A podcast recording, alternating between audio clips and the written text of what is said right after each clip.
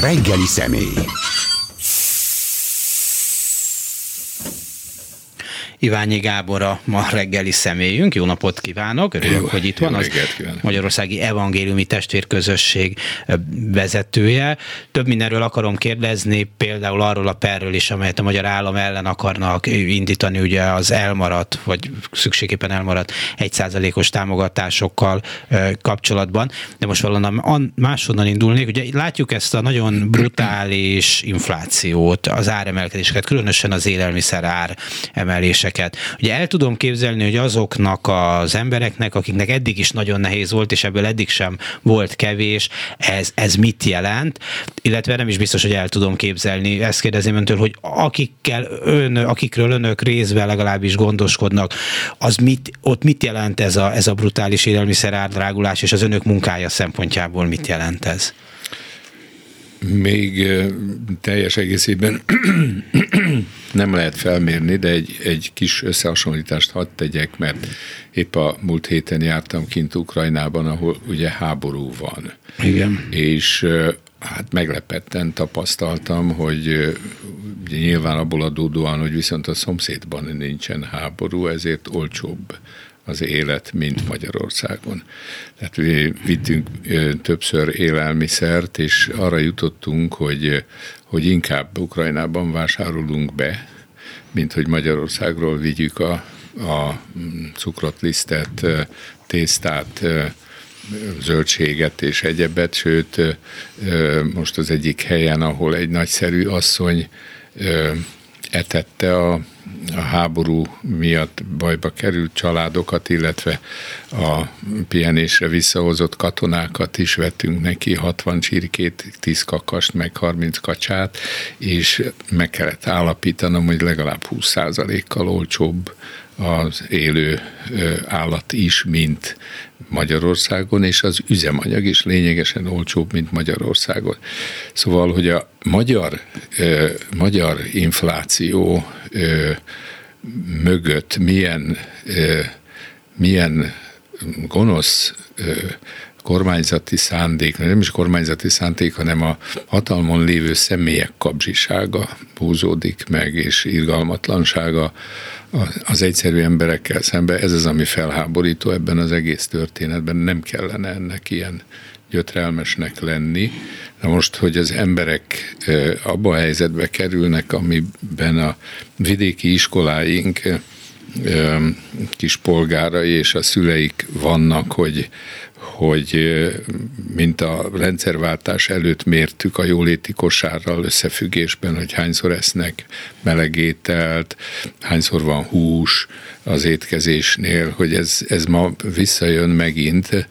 Nem kellene itt tartanunk semmiképpen, de nagyon sokszor tapasztaljuk, hogy a gyerekek rendszeresen csak a mi iskoláinkban étkeznek, és hétvégén nem is biztos, hogy, hogy jut nekik ebéd, melegétel többnyire nem, és ezért azzal kell kezdeni hétfőn az oktatást, hogy mindenkit megetetünk, vagy jön a nyári szünet, most már szünetben is főzünk, ahol csak lehet, mert különben a nyári szünet végén tapasztalható, hogy, hogy az egész nyári időszakban hát a gyűjtögetés és a, a, a természet adta lehetőségek azok, amikből sokan élnek, és ennek nem kellene így lenni. Magyarország nem véletlenül van benne a gazdagabb országoknak a, a, a felső negy, egy negyedében talán. Szerintem lehet, hogy annak a fölött is. A fölött is. Szerintem. Lehet, hogy nem a csúcsán, de ennek nem kellene így lenni, és hogyha ennek az országnak irgalmas, együttérző, felelős vezetése lenne, nem véletlenül nincsenek felelős minisztériumok, semmiért senki nem felel, egy embernek kellene ezért felelni, aki a a dolgokat a maga szeszélye és önzése szerint irányítja az Orbán Viktor, és hogyha ő távozna, akkor a helyzet lényegesen javulna, nem csak a tekintetben, hogy kevésbé sodródnánk háború felé, hanem abban is, hogy, hogy hogy az emberek egyszerűbben és természetesebben laknának jól, mint abból, amit egyébként rendelkezésünkre állnak. Szóval nyilván nagyon fontos, és az az első dolog, hogy enni adni azoknak, akiknek nincs, vagy akik nélkülöznek.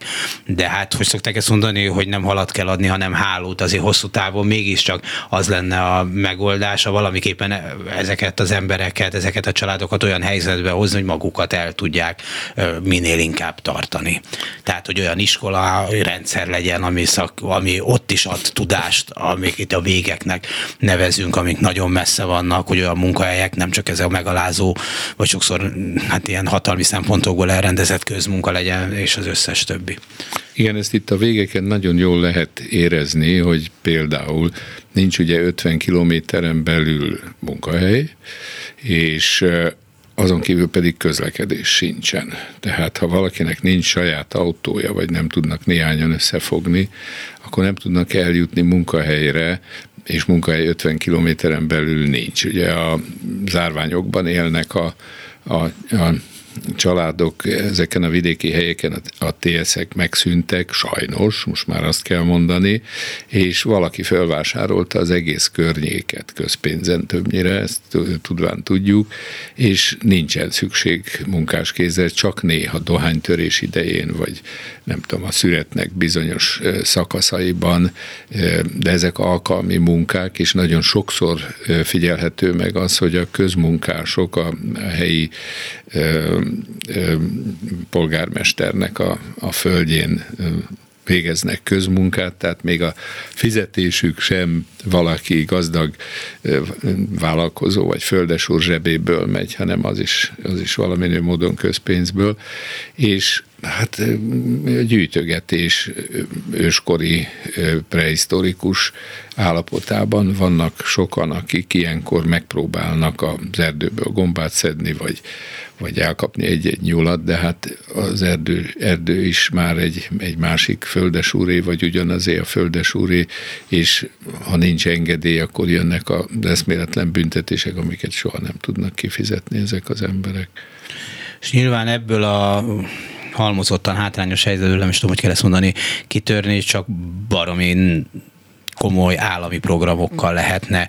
Tehát nagyon fontosak az egyházak, a szociális szervezetek szerepe, nyilván a nagyobb humanitárius katasztrófa elkerülésére, de, de nem tudom elképzelni, hogy ezt állam, nagyon komoly állami akarati szerepvállalás nélkül meg lehet változtatni ezt a világot.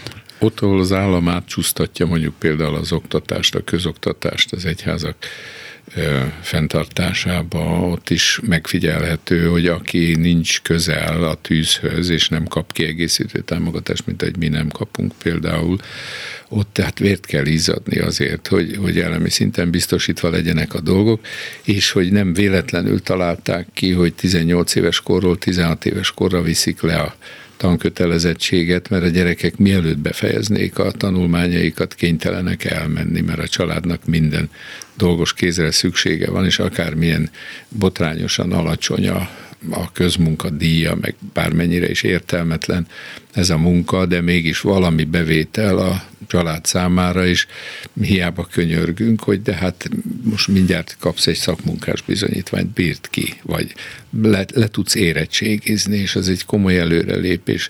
Nem teheti meg, mert ha nem, nem vállalja el a, a, önkormányzat által fölkínált, bár az is már egyre egyre kevésbé van fölkínált közmunkát, mert nekik megbizonyítani kell a statisztika miatt is, hogy, hogy, hogy foglalkoztatást komolyan veszik. Tehát ha nem fogadja el a felkínált lehetőséget, akkor nem kap legközelebb, és nem lehet ebből az ördögi körből kitörni, pedig az egyetlen, egyetlen lehetőség arra, hogy valakivé váljon, hogy esetleg ne csak itt határon belül legyen képes rabszolgamunkára, hanem el tudjon mozdulni, és egy jól megszerzett építőipari szakmunkás bizonyítványjal elmehessen nyugatra, valahová, Ausztriáig legalább. Vagy legalább Nyugat-Magyarországra. Vagy legalább Nyugat-Magyarországra arra semmiféle esélye nincs.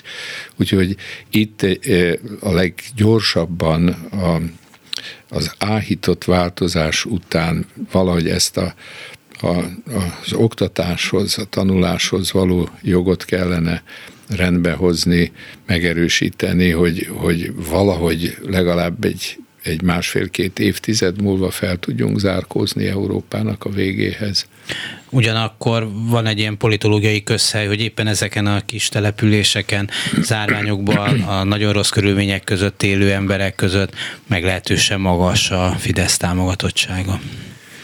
Tehát, hogy nincs politikai kockázata, megint ma erről sokat beszéltünk, ilyen viszonyokat föntartani, mert a szavazat úgyis bejön, az összes többi meg. Az a helyzet, hogy szoktam idézni mindig Beecher Stone-nak a Tamás Bátyák Kunyhója című könyvét, ahol, ahol a félig agyonvert Tamás bátyát oktatja egy nő, aki a tírgalomból a sebeit kezelgeti, hogy ne számítson arra, hogy mert ő kiállt a többi rabszolgáért, akkor most szolidaritást fog tapasztalni, nem fog ilyet, mert a rabszolgák képtelenek a szolidaritásra, mindegyik félti a maga életét, és egy hajszálon függ ez, és, és ugyanez a helyzet itt, hogy megmukkanni, vagy valahogy kilógni a sorból, az, az, az szinte a, a, a, az életveszélyt jelenti a számukra, tehát a, a, az elnyomott, jogfosztott embertől azt várni, hogy majd kiáll e, a jogaiért, az, az teljes képtelenség. Emlékszem, sok évvel ezelőtt egy kihalt kis faluba e, mentem el, ahol egy drogmisszió működött, és amikor tíz főről kilencre csökkent a, a településnek a lakosság, ez valaha egy jól menő kis település volt, és valaki meghalt, és már csak kilencen maradtak, egy férfi volt az egész társaságban, a többiek nők voltak, és ez a férfi fölöltözött ünneplő ruhába, és déli 12-kor kiállt a bolt elé tüntetni, mert bezárták a boltot, és akkor, amikor ugye kilenc főre csökkent a lakosság, és állt ott a kihalt faluban a, a tűző napon ünneplő ruhában is. Hát úgy azon gondolkoztam, hogy kifelé tüntet, a Jóisten előtt tüntet, és valami égbe kiáltó igazságnak tartja azt, hogy, hogy őróluk így, mert hogy csak kilencen maradtak, elfeledkeztek, de hát az egész vidék ilyen ma már, hogy odaállhatnának ünneplő ruhában, bezárt boltjaik elé, már kocsma sem működik sok helyen. Igen, ez döbbenten hallom. Igen. igen. Ez a Igen, de, de mégis akkor ez az úr, akit idéz, az, ezt, ezt tett valamit, tehát ő lehet, hogy a hatékonysága nem volt olyan nagyon nagy ennek az egyszemélyes tüntetésnek, de, de mégiscsak, miközben azt látjuk, hogy egy, egy nagyon nagy rész hát beletörődik. Vagy hát szóval... Nagyon jó a felvetés, mert én is azt gondolom, hogy mindenkinek annyit kellene tenni, amit tőle telik, legalább egy szót szólni, vagy valaki mellé odaállni, ennek is van sajnos ma már kockázata, de de e, valahogy jelezni a világnak, hogy a dolgok nem jól mennek, akár például kordonbontással is, mert ha Orbán Viktor megengedhette magának, hogy kordont bontson, és egy, egy irányába vagy irányukba elfogult bíróság is kénytelen volt ezért elítélni őket. Igaz, hogy egy, egy aprócska ennyi lett csupán a dologból, de ez mutatja azt, hogy a, az embernek eh, szembesülnie kell azzal, hogy némelyek őt kellemetlen vendégnek tekintik ezen a földön, pedig otthon van. És otthon az embernek igenis lehet véleménye arról, hogy, hogy mi történik a házzal, az udvarral, eh, a, eh, a kertben lévő dolgokkal, hogy ki az, aki bemehet, nem mehet. Ugye a jogszabályok, amiket hoznak, azok nem azt a célt szolgálják, hogy az egyszerű ember körülményei védettebbek és komfortosabbak legyenek, hanem hogy kimozdíthatatlanok legyenek azok, akik jelenleg a hatalomban vannak, és ez, ez elfogadhatatlan. Na most ezt szó nélkül tűrni, hát megérdemli minden nép. Ugye megint csak, ha fölidézem azt, hogy múlt héten Ukrajnában jártam, ott emberek sokasága, fiatalok ezrei halnak meg, az egyik településen, ahol lebombázták az óvodát, meg a menzát, és most segítünk helyreállítani. Ezt kimentem a temetőbe, mert időközben a polgármester is viszonylag fiatalon meghalt egy szívroham következtében. Meglátogattam a sírját, és, és akkor föltűnt az, ami majd minden ukrán temetőben van, hogy nemzeti színzászlók lobognak, és az arról tudható, hogy ott valami elesett hős van, És hát ebben a kicsit, ezen a kicsi településen a temetőben is van három nemzeti színlobogó, három fiatal fiú, akik oda jártak abba az iskolába, ahol most kialakítjuk az óvodát, meg a menzát, 20-as éveiknek az elején vannak, és az embernek tényleg összefacsarodik a, a szíve erre a gondolatra, hogy vannak helyek, ahol meg kell halni azért, hogy az ember a, a hazája függetlenségét, a nemzeti önrendelkezést, és hát nem tudom mi mindent még megvédelmezzen, hogy akkor, ha ez így van, akkor a szomszédországban legalább annyi elvárható, hogy az ember szóljon, hogy ezek a dolgok nem jól mennek, hogy természetes legyen, hogy, hogy az anyák fölmennek a várba és tüntetnek azért, hogy a gyerekeik, gyerekeiket ne püföljék rendőrök, hogy, ugye itt mit csámcsogtak azon a 2006-os balul elsült országos tüntetésen, ami hát egy pucs kísérlet volt nyilvánvaló. Itt, itt most nem futballhuligánok randalíroztak és törték össze a, a, a televízió székházát, hanem, hanem középiskolai diákok, érettségére készülő diákok, az élet elején lévő fiatalok voltak, akik tüntettek, akiket arcul fújtak könygázzal. Ugye most ha, ha ott a, ezeket a szemkilövős, hangzatos dolgokat komolyan vennénk, mert hát nem szemkilövésről volt szó, jó, hát a gumilövedék az mindenütt fájdalmat okoz, de akkor most szemkifolyatós spréről beszélnénk, ahogy, ahogy a, megint csak dollárbaloldalnak gúnyolt szólamoknál mondhatnánk azt, hogy van rubel jobb oldal. De ennek valahogy véget kellene egyszer vetni, és, és arra kéne gondolni, hogy nem ezért váltottunk rendszert. Tehát akik most arcul fújják a diákokat, azok a maga idejében diákként tüntettek. Én emlékszem Orbán Viktorra is, aki március 15-én Tamás Gáspár Miklóssal együtt vannak erről fotók, hogy őket kísérték, vagy hogy a rendőr a gumibottal a, a nyakát szorította. Hát most ugyanezt a világot hozta vissza. Mi történt ő vele?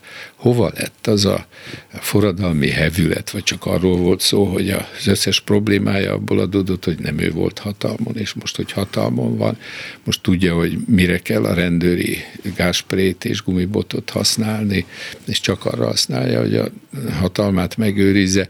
Szóval a polgároknak tudniuk kell, hogy otthon vannak, hogy ez az ő hazájuk, hogy akik most rájuk küldik a rendőröket, azok az ő szolgáik lennének, és az volna a dolguk, hogy a körülményeket, az ő továbbtanulásuk lehetőségeit, az oktatás színvonalának a biztosítását munkálják.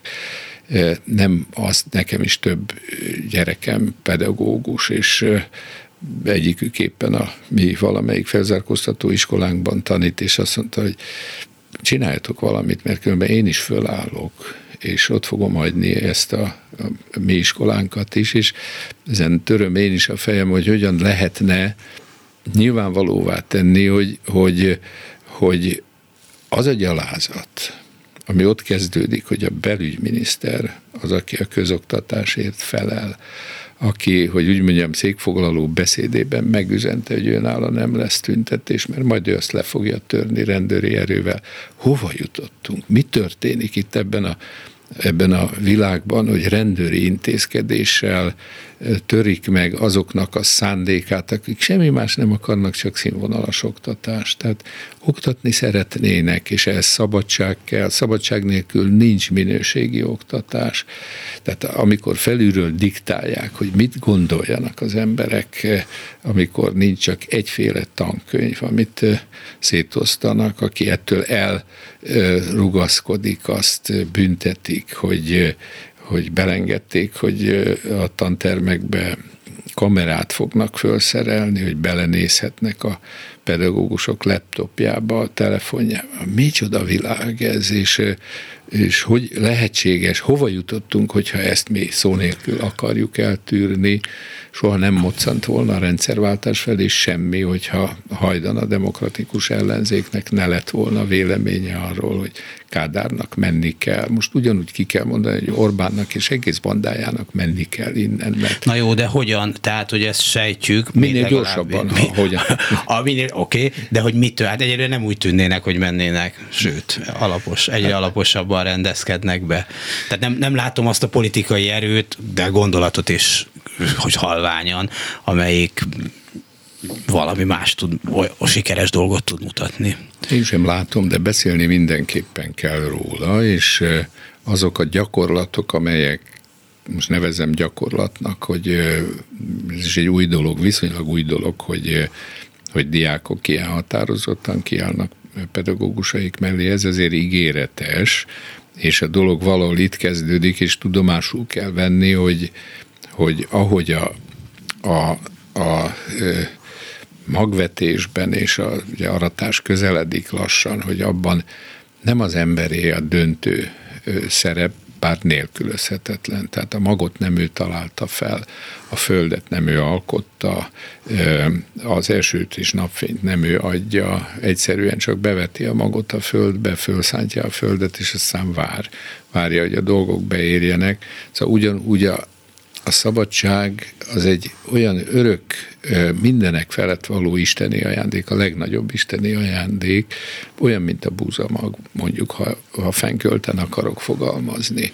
De ha valaki azt nem veti el, ha nem teszi meg azokat a, az apró lépéseket, ami ugartörés, magvetés, és türelmes várakozás, és a végén az aratás, akkor sose fog kenyér kerülni az asztalra. Tehát ugyanígy van a szabadsággal, hogyha nem szólunk, ha nem állunk oda, ha nem vállalunk minimális kockázatot, amennyit a paraszt vállal, hogy az éghajlattól függetlenül a maga idejében elvégzi a az ugartörő és magvető feladatokat, tehát ha ez nem történik meg, akkor nem lesz kenyér. Tehát csak áhítozni azután, hogy legyen megint mennyből hulló manna, az, az az elfogadhatatlan, és az, hogy valaki szállítsa nekünk ide, valaki dolgozzon, álljon ki a napra helyettünk és kaszáljon.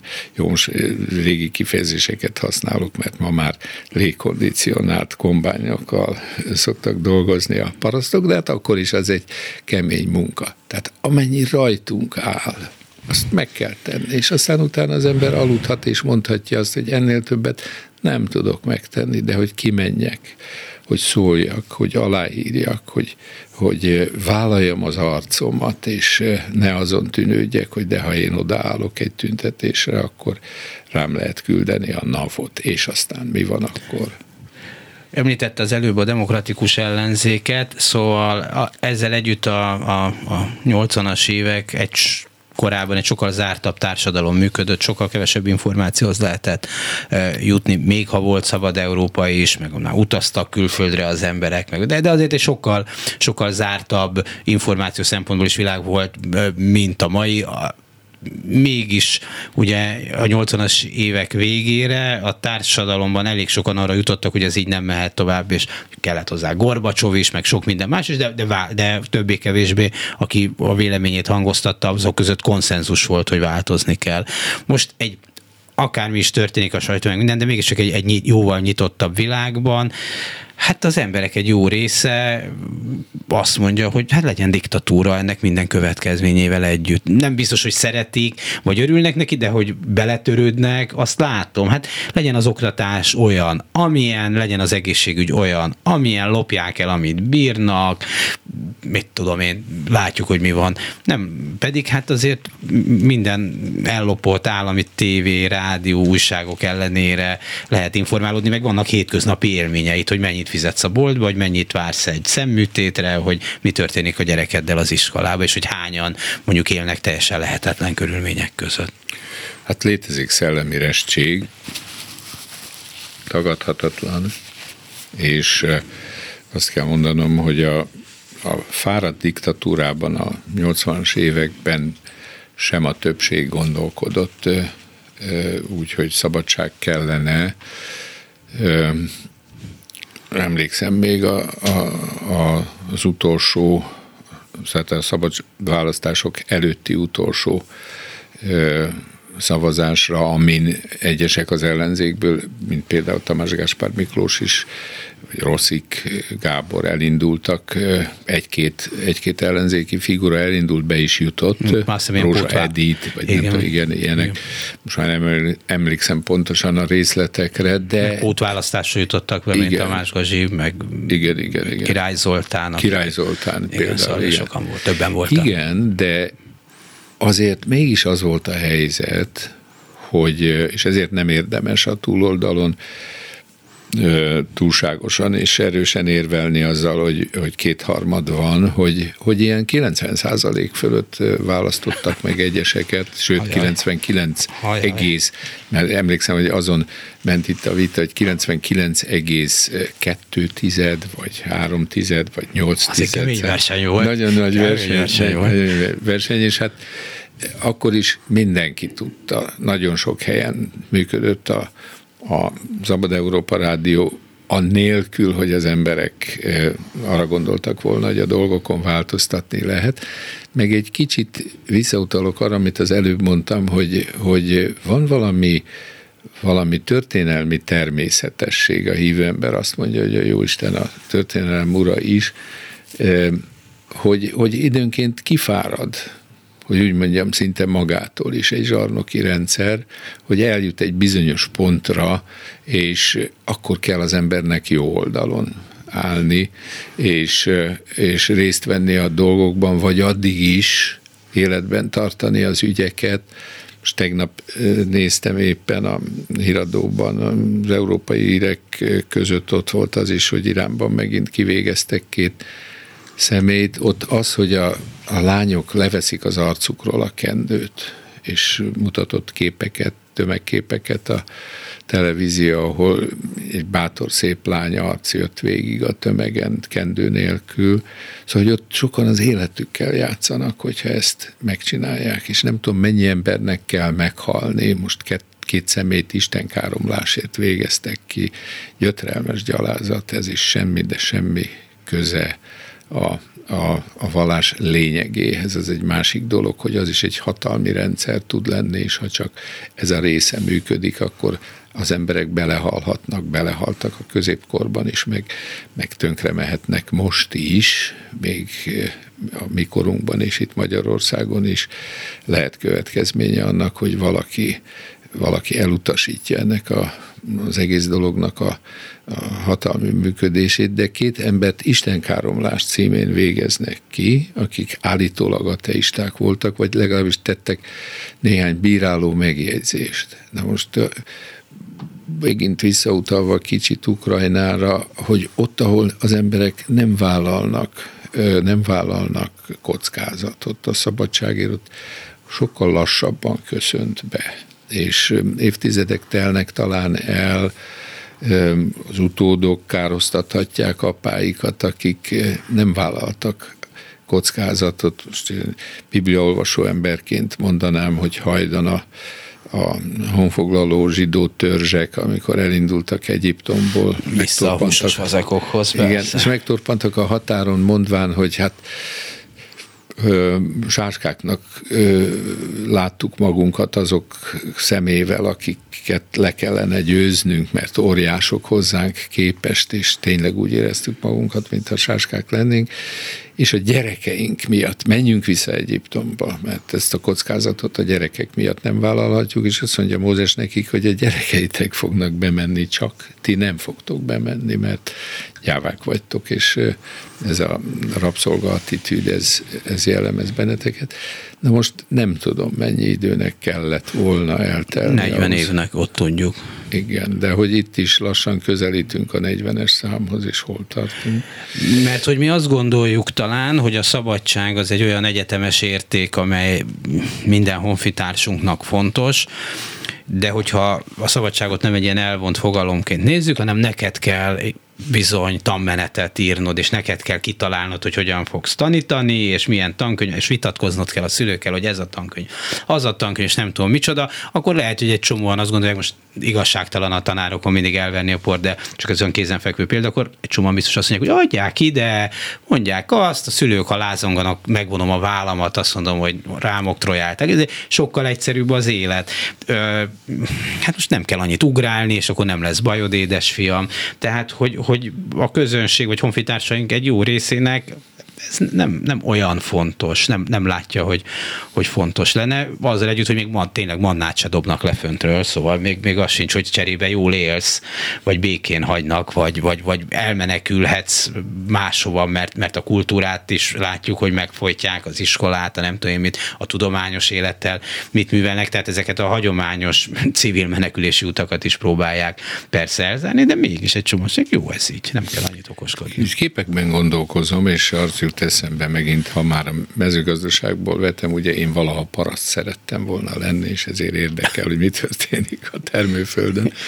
De sokszor jut eszembe az, hogy, hogy gyomot nem termesztünk és nem vettünk. Tehát a gyom az jön elő a földből, jó van a, vad növények között is szép, nagyon soknak tetszik a, a, a, a virága, az ember egy szép csokrot össze tud belőle rakni, vagy eszembe jut időről időre Bálint Gyuri bácsinak az intelme, hogy legyünk óvatosak azért a gyomok takarításával is, mert hogy a növények tudják azt, hogy amit mi gyomnak nézünk, nem kultúrnövény, azért az segítségükre van a kártevőkkel elleni küzdelemben, és lehet ilyen, Biztos. lehet ilyen dolog a elvisíkon is, hogy, hogy, hogy szabadságunk korlátozása előhozhat belőlünk olyan indulatokat, olyan erőket, amelyekre bizony szükségünk van, de szóval, hogy a, a gyomnövényeket nem, nem szoktuk, hogy úgy mondjam, nemesíteni, néha felismerjük, hogy van bennük valami érték is,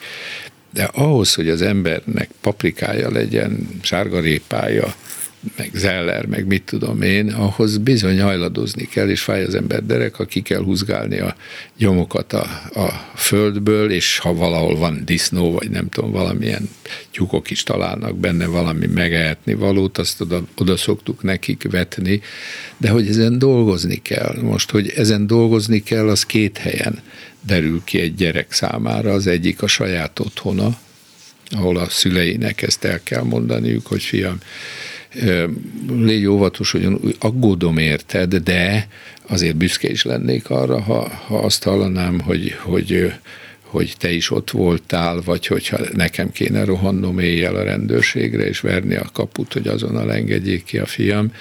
A másik pedig az iskola. Tehát az iskola nem menjen pedagógusnak az, aki arra tanítja a gyerekeket, hogy legyenek nyulak, és meneküljenek, és lapuljanak, és bújjanak el, és elégedjenek meg. Miről szól a, a tanítás? Arról, hogy ne elégedj meg azzal, azzal se, amire én el tudlak vezetni, hanem lehetőség szerint legyél több, mint ami, ami én vagyok, legyél több a tanítódnál. Én csak az első lépésekre tanítalak meg, te lépj túl rajtam, és építs egy olyan világot, amiben sokkal természetesebb lesz, hogy az embernek vannak alapvető jogai, és hogy az asztalra csap, hogyha ezek nem teljesülnek, és nem, nem önzésből követeli ezt, hanem nem minőségi az élet, hogyha le kell mondani alapvető szabadságjogokról. Iványi Gábor, a Magyar Evangéliumi Testvérközösség vezetője a vendégünk. Önök évek óta vitába állnak a kormányal egyházfinanszírozási kérdésekben, illetve abban, hogy lehet-e önöknek egy százalékot adni. Ugye mostanában kell lassan dönteni a személyi jövedelemadóról, amiben van lehetőség az egyházak számára egy százalékot is felajánlani. Nagyon sokáig nem lehetett önöknek felajánlani. Most már lehet, ugye? Most egy-két éve. Két éve lehet. Két, két éve lehet, na de ott van ott előtte jó pár év, amíg még csak a lehetőség se volt meg, hogy, hogy felajánljanak önöknek támogatást azok, akik ez fontos. A Magyar Alkotmánybíróság mondta ki, amelyben akkor már többségében fideszes alkotmánybírák voltak, hogy hogy alkotmánysértő módon vették el egyházi státuszunkat, ugye visszamenőleges törvénykezéssel, és próbáltak kikényszeríteni a Fidesz Élén Orbán Viktorral, hogy nulláról kezdjünk mindent, tehát vallási tevékenységet végző egyesületként állítólag a törvény erejénél fogva normális világban ilyen nincs. Nem hozunk olyan törvényeket, amelyekről a Velencei Bizottság is azt mondta, hogy ezek elfogadhatatlan alkotmánysértő törvények visszafelé nem törvénykezünk, nem tesszük a politikai döntés részévé, nem, nem mondhatja ki a parlament többségi szavazattal, hogy ki egyház és ki nem. Nálunk kimondhatja, igen. Sőt, ezért lett az alaptörvénybe sülyeztve, az úgynevezett alaptörvénybe egy csomó alkotmánysértő dolog, hogy még az alkotmánybíróság se nyúlhasson hozzá, és ki agyaltak itt az évek alatt egy kicsit ránk szabottan és nyugodtan mondhatom ezt, mert valahányszor bejelentettük, hogy igen, azt a, azt a szintet is meg tudjuk ugorni, amit éppen a jelenlegi egyházi törvény mond, akkor rögtön megváltoztatták. Ugye 60 napon belül kellett volna a parlament elé vinni, még Balogh Zoltán működése idején ő kiadta azt a nyilatkozatot, hogy hogy nem jelentünk nemzetbiztonsági kockázatot, meg efféle egyéb dolgokat, és ez 60 napon a parlament elé kellett volna vinni, négy és fél évet vártak, és közben további kétszer vagy háromszor megváltoztatták az egyházi törvényt, hogy semmiképpen ne kelljen visszaadni az eredeti státuszunkat, amit mi 8 év küzdelem után 1981-ben vívtunk ki az akkori hatalommal megküzdve többen, én magam is fölfüggesztett börtönbüntetést is kaptunk ezért a küzdelemért, de végül elértük, hogy bevetés elismert egyház legyünk 1981-ben, Ugye ez az egész procedúra 50 évvel ezelőtt kezdődött, 1973-ban éppen egy ilyen kerek évforduló van most,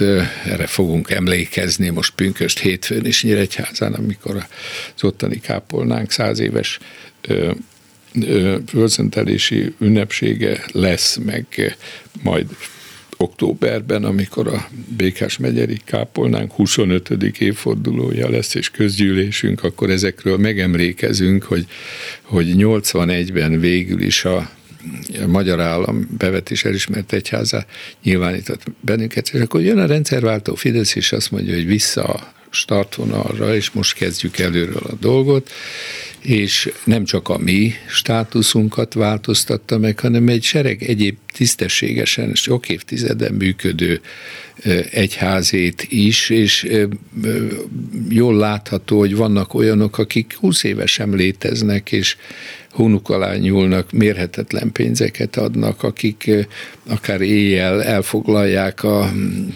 másik felekezetet. Jó, de azért elvárnak cserébe valamit, tehát az nem ingyen jó, jó, van, nem ingyen tudom, van az, tudom. nem ingyen van az, biztosan ott politikai ellenszolgáltatás. Bocsánat, de, hogy közbevágok, csak így mert lát, elkalandoztam, ugye? Meg én látom az órát, hogy, tehát, hogy van itt ez a helyzet, hogy nem lehetett sokáig önöknek Igen, egy százalékot adni, viszont ha önök egy pert, amit nem nagyon értek, hogy mit perelnek, de mindjárt elmondja, indítanak azért, hogy valahogyan kár talanításban, kárpótlásban részesüljenek azokért az évekért?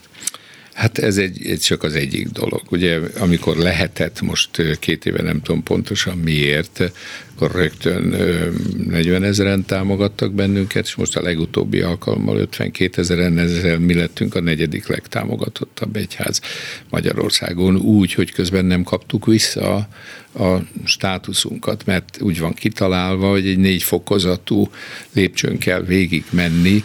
Most bejegyzett egyház lehetnénk, ami nem azonos a bevetés elismert egyházzal, ha a, az ügyészség ezt nem támadta volna meg, mert az ügyészség megtámadta, mert a törvény ugye arról szól, hogy hogy az lehet bejegyzett egyház, aki öt éven át átlagban évi négy ezer támogatót tud maga mögött.